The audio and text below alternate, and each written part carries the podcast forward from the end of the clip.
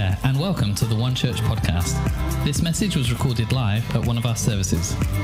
If you'd like to know more about life at One Church, visit us online at weareone.church or check us out on social media.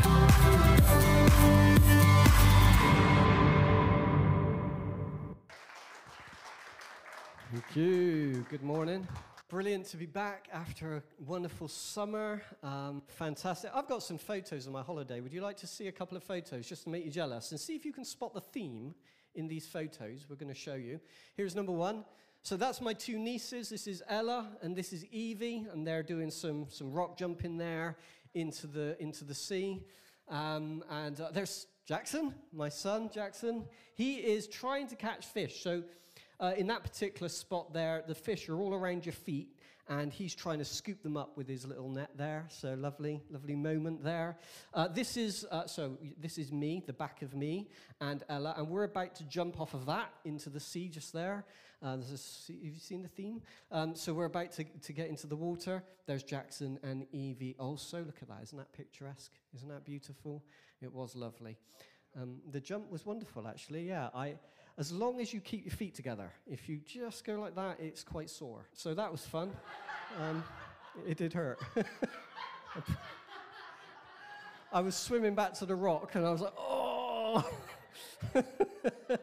just a little bit of pain. But, um, but wonderful. That's me getting out of the pool. Um, just thought I'd throw that one in there as well. That's me getting out of the swimming pool. So there, there's the theme of our holiday. It was a beautiful holiday in Greece. Um, the theme, the theme, water. The theme is water. And uh, I want to talk about baptism today. And the reason I'm speaking about baptism today and water uh, is because uh, in October, beginning of October, first week of October, we're going to have an, uh, a baptism service. And so we're kind of preparing the way for that, really. And there may be one or two people in the room this morning are thinking, oh, I'm, I'm kind of ready to be baptized, I want to be baptized, or this would be really good for you. But if you've already been baptized, you've been part of the church for a long time, hopefully as well, this will be um, really helpful and interesting to you this morning. Uh, now, just like water was a theme there in those photos, there are numerous themes in the Bible. And uh, you might call them, in academic language, motifs. A motif is like something that is, doesn't just occur once in the Bible, but it occurs several times. It's like a, a recurring event or a recurring theme or a recurring idea. You would call that a motif that runs through, through the narrative or through the, the, the Bible. And in the Old Testament in particular, there are several, lots and lots of these motifs. They are recurring themes that come up again and again and again, but all kind of point in a certain direction. Okay, you with me? And uh, baptism is one of those, but I'll, I'll, talk about a few others just to give you this idea. And we're actually going to use some string to help us with this. So um, you may be able to think of one or two. I'll give you one to get us going. Um, the theme or the motif of the promise or the covenant is one of those.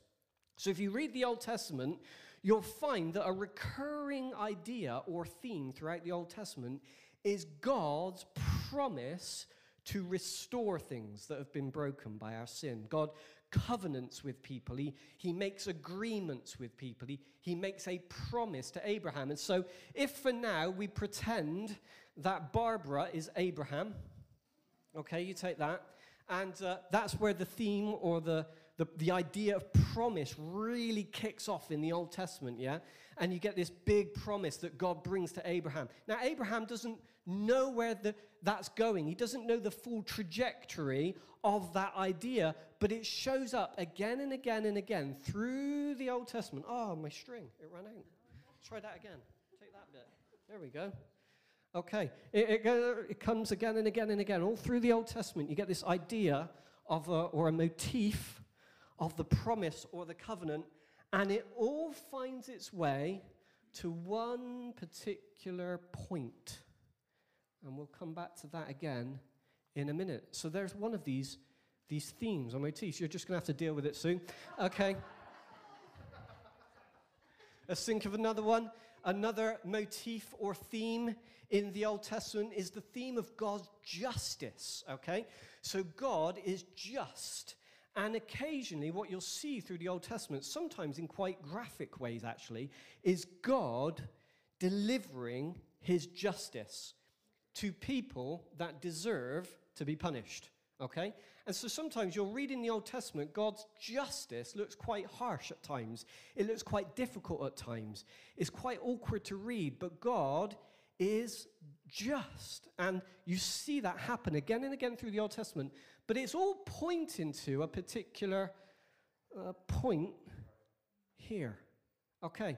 Uh, another theme that runs throughout the Old Testament is what we might call the theme of God's mercy. Now, that's kind of like the opposite to justice, isn't it? Mercy. This is when God should judge but doesn't. Can you just take that one there? And what you find throughout the Old Testament, are lots of stories where instead of giving people what they deserve, God acts mercifully and kindly, and he actually brings people to his grace and to his mercy. And so this happens, just put it, go round Nicola's neck if you can, a couple of times. No, I'm joking. and uh, so what happens is, what happens is, okay, so over there we had, what do we have over there? Justice. Over here we've got mercy. And again, it kind of all meets at this kind of this, this point here. So we've got promise, covenant, we've got justice, we've got mercy. What other things have we got? Can anybody think of another one? Can anybody think of another theme or a motif that runs through the Old Testament? Anybody? No? Anybody? Okay, the priesthood. Let's talk about the priesthood for a moment. I'll come back to you. The priesthood. There's an idea that there's a priest or a person that has the ministry of being a mediator between God and man. The priest would be the person that would deal with people's sins, and he would pray and he would bring a sacrifice on behalf of people, and they, their sins would be forgiven in that, by that priest, and the priest would bring people back to God. Again, it was a theme. The priest didn't know where this was heading. The priest didn't know the trajectory of this motif, and yet it all pointed to one place here. Ed. Light is a huge theme. What's the first thing God creates? He creates light. Light is a motif through the Old Testament. In fact, in the temple, which is where people would worship God, there was a command that the lamps should never go out. They were always to be lit throughout all day, all night. Light was a really big ish thing in the temple, it was communicating something. They didn't know what it was communicating, but it was all pointing to something. The same thing that the justice was pointing to, the same thing that the, uh, the mercy was pointing to, the same thing that the covenant was pointing to, the same, it's all pointing at the same, the same thing. And then you've got baptism. You know, baptism didn't begin in the New Testament.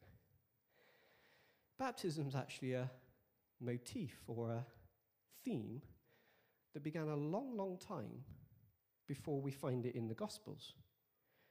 For example, Noah and the ark and the flood is called a baptism in the New Testament. The first example of baptism. Hold that, Margaret.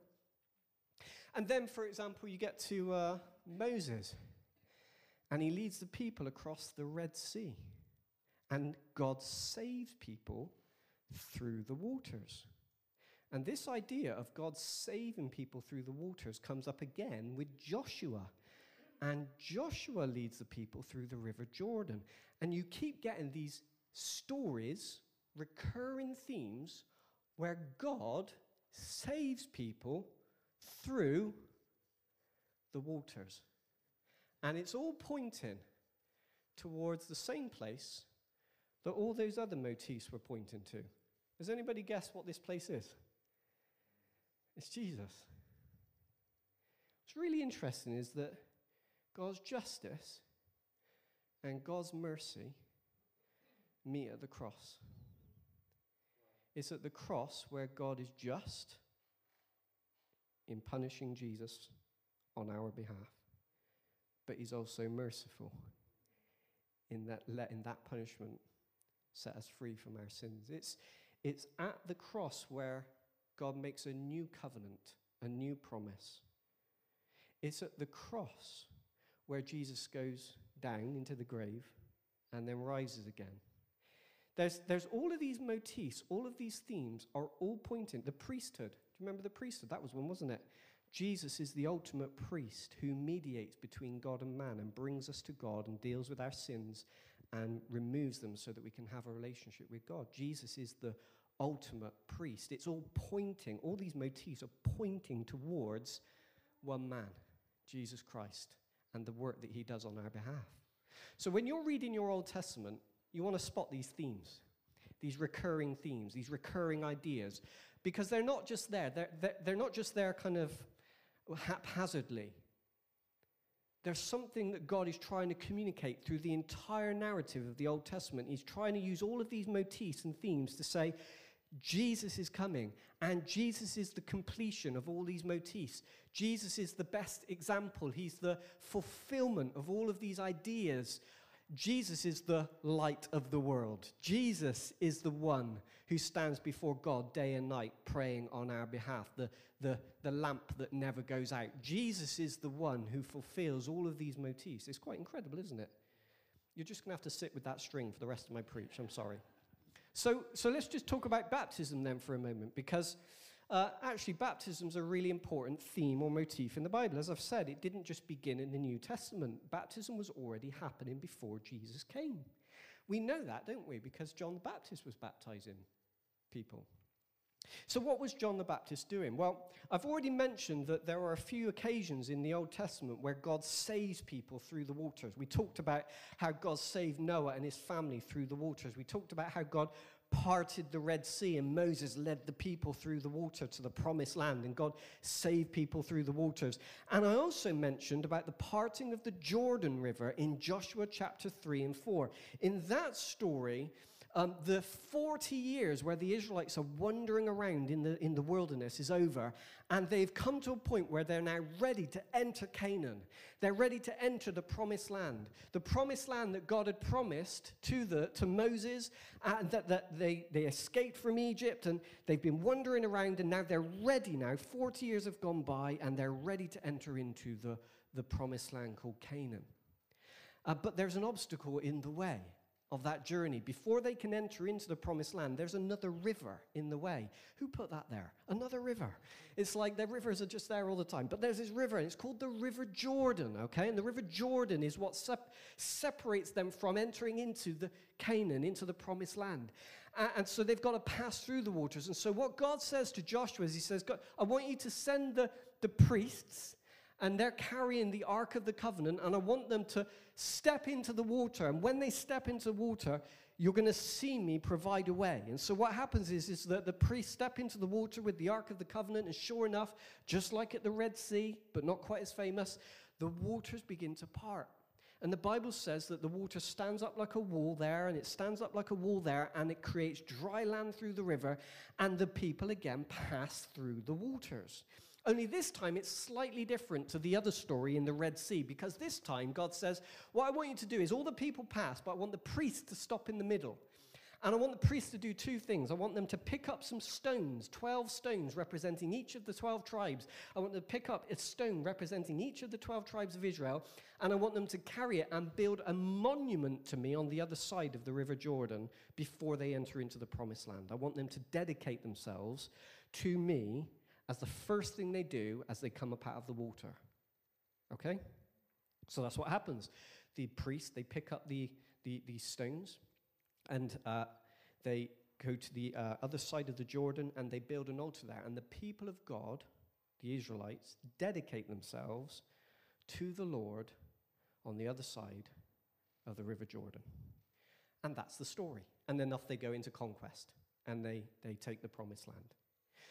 So, fast forward now to, chapter, to Mark chapter 1, verse 1 to 11, and we're going to read this particular passage of, of scripture and we'll find out what happens. So, this is in book of Mark now. Now, the beginning of the good news about Jesus Messiah, the Son of God, as it is written in Isaiah the prophet I will send my messenger ahead of you who will prepare your way, a voice of one calling in the wilderness. Prepare the way for the Lord, make straight paths for him. And so John the Baptist appeared in the wilderness.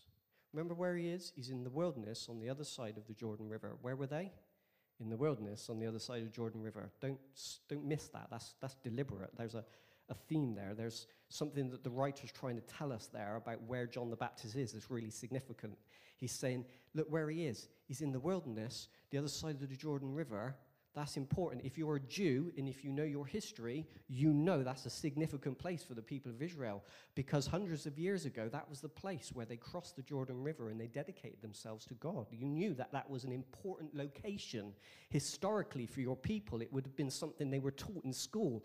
They would have grown up knowing this story about Joshua and crossing the river and making a, an, an altar and committing themselves to the Lord, and they would have known this story. And so, as soon as the writer writes, he was in the wilderness on the side of Jordan. That's what's going on in their minds. That's not what's going on in your mind because you're English.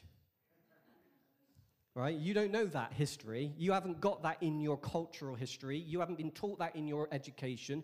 You don't understand that that's why this is significant. But if you're a Jew and you're reading this, you're, go, you're, you're, you're, you, you can see the thread.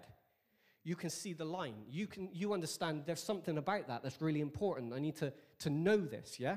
So let's carry on. So, preaching the baptism, uh, repentance for the forgiveness of sins. The whole Judean countryside and all the people of Jerusalem went out to him. That's a lot of people. Now, why would all of the people of Jerusalem go out to see him? Because they know the thread. They're good Jews. They know the story. There's something significant about that place and that time and that location. And God is doing something in the hearts of the people. He's stirring them to repent and to turn back to Him. He's creating an opportunity for people to dedicate themselves to the Lord once more. And so that's what's happening. They were baptized by Him in the Jordan River.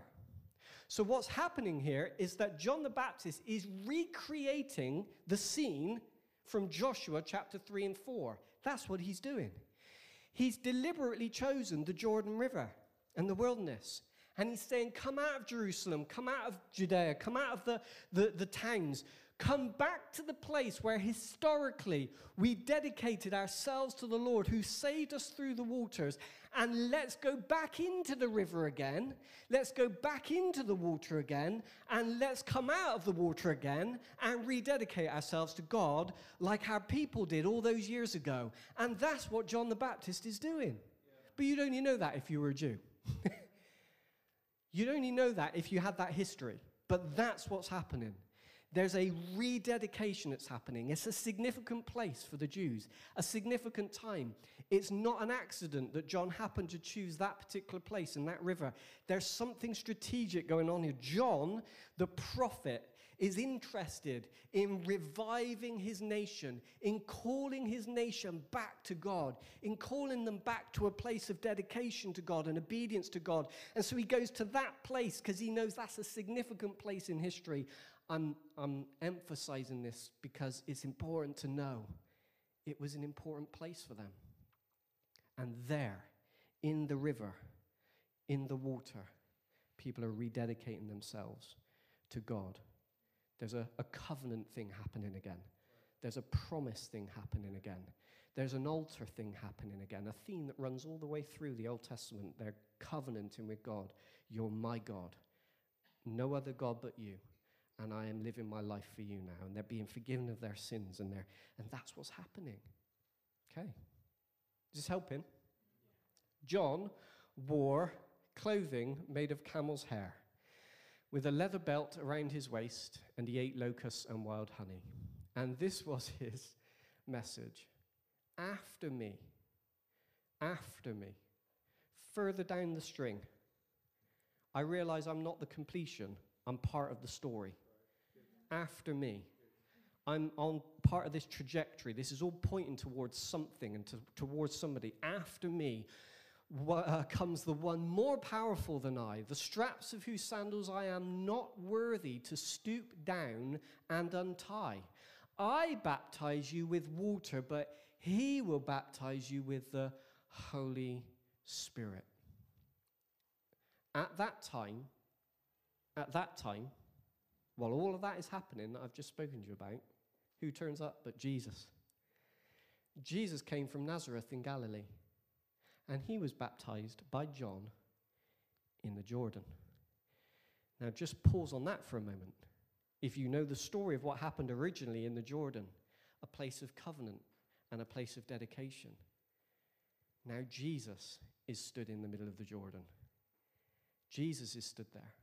And what happens as Jesus is baptized? Let's see what it says. Just as Jesus was coming up out of the water, he saw heaven being torn open and the Spirit descending on him like a dove. And a voice came from heaven You are my Son, whom I love, and with you I am well pleased.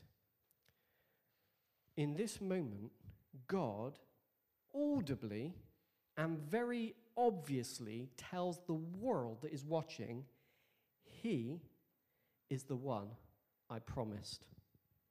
He is my new covenant with you. He is what all of this has been pointing to. He is what baptism is all about. He is the one whom I am pleased with, I, who I have accepted, and who will mediate between man and God.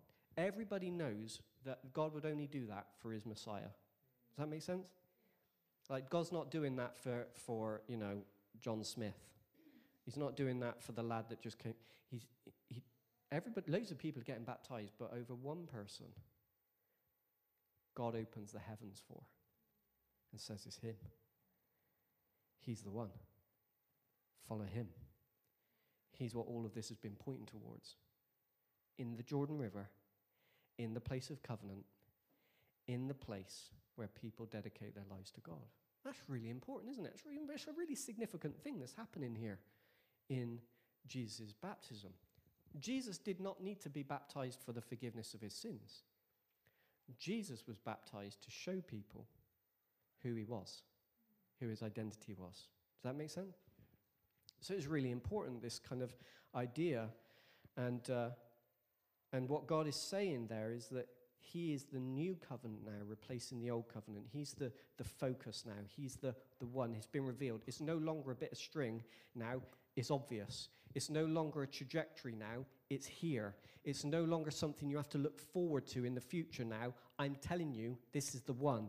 It's no longer just a, a recurring motif, it's the completion all of these strings, all of these ideas. And if you're a good Jew, you know about all of these strings. All of these strings are coming together in the life of this one man, Jesus Christ. Follow him. From that point on, baptism changed. From that point on, baptism was, listen, it wasn't that it wasn't important before, it was just here on the, on, on the trajectory. It wasn't it wasn't important, it just wasn't complete. Does that make sense? From this point onwards, baptism now knows what baptism is really about.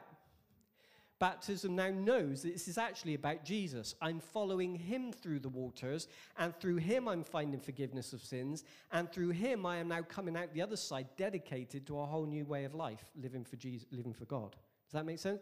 Jesus becomes the focus of baptism now. We now baptize people in the name of the Father and the Son and the Holy Spirit. When a person now gets baptized in a tank under here, okay, and they go into the water, we are they are following Jesus through the waters into a place of dedication of their lives to God.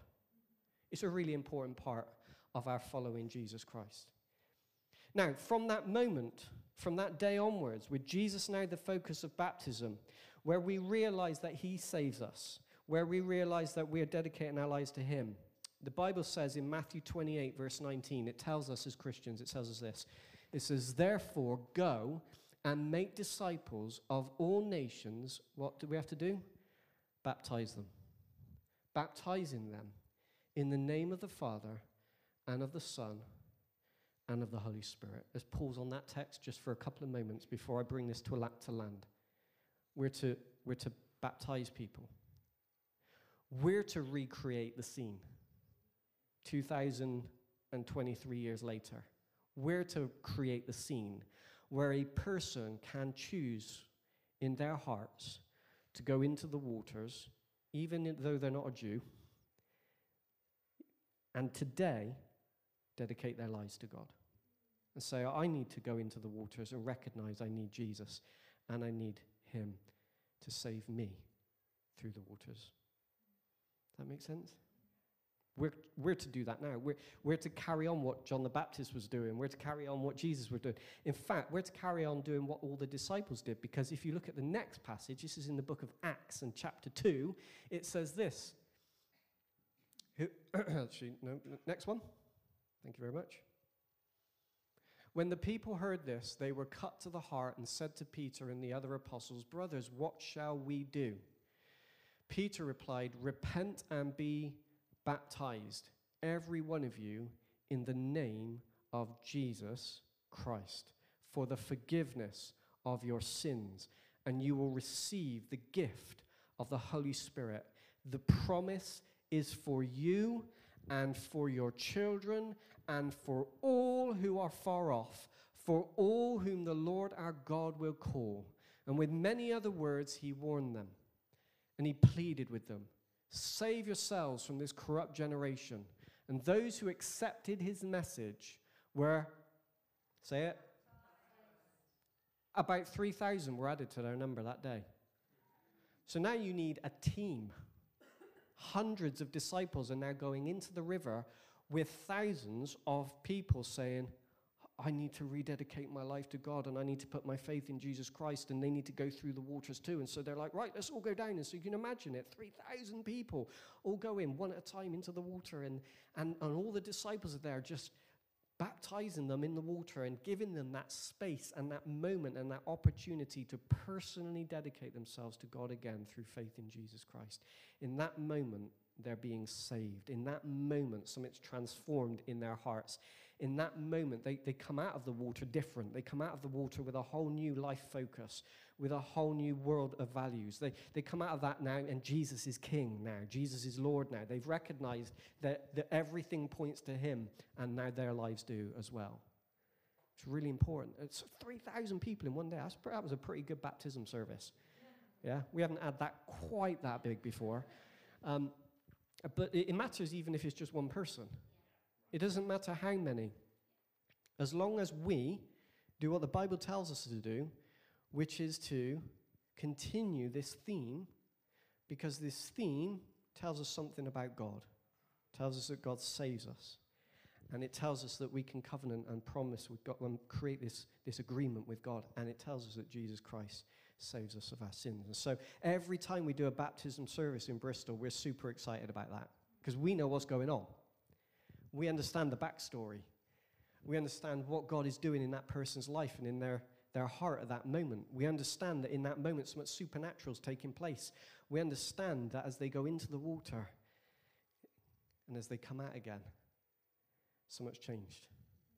Spiritually, so much actually changed in their lives, just as it did all those years ago. And now we know why, because we know Jesus. We know the fulfillment. We know the one it was all pointed at in the first place. So, it may be that you haven't been baptized and you're thinking, oh, I'm, I'm not sure if I'm ready. I want to tell you this firstly. Those people, those 3,000 people, just did it straight away. You don't have to be ready. you, don't have to, uh, uh, you don't have to be a Christian for years before you do this. You can do it on day one if you want. But I want to say it's just a moment between you and God. We'll all be there cheering you on and we'll be there, you know, supporting you as a family and and and we think it'll be a real special moment. But for you personally, this is about you and God and about you going into the water and coming out again in dedicating your life to God. And we want to create that space and that opportunity for you to do that. So if you'd like to do that, if you'd like to be baptized, our next service is coming up in October. Please talk to Kai after the service and he'll take your name and he'll give you a couple of details about what to expect. But it's very simple. It's, ve- it's always a party service, isn't it? Those of you that have been to it, it's a party service. It's such a lot of fun. Um, and there's this just great moment in the middle of this party that we have together as a church where you get to do that with God. It's a real special moment. Real special moment. So we're going to create that opportunity for you soon. Maybe you're listening to the service today and listen to this message today and you're going, do you know what? I probably, I've been baptized, I've been around the block a little bit as a Christian, but I just need to dedicate to God again. I just need to say, God, I'm yours. I'm, I'm dedicating my, my day, my week, my year, this next season. I'm dedicating my heart to you again. Should we take a moment to do that before we worship? Come on.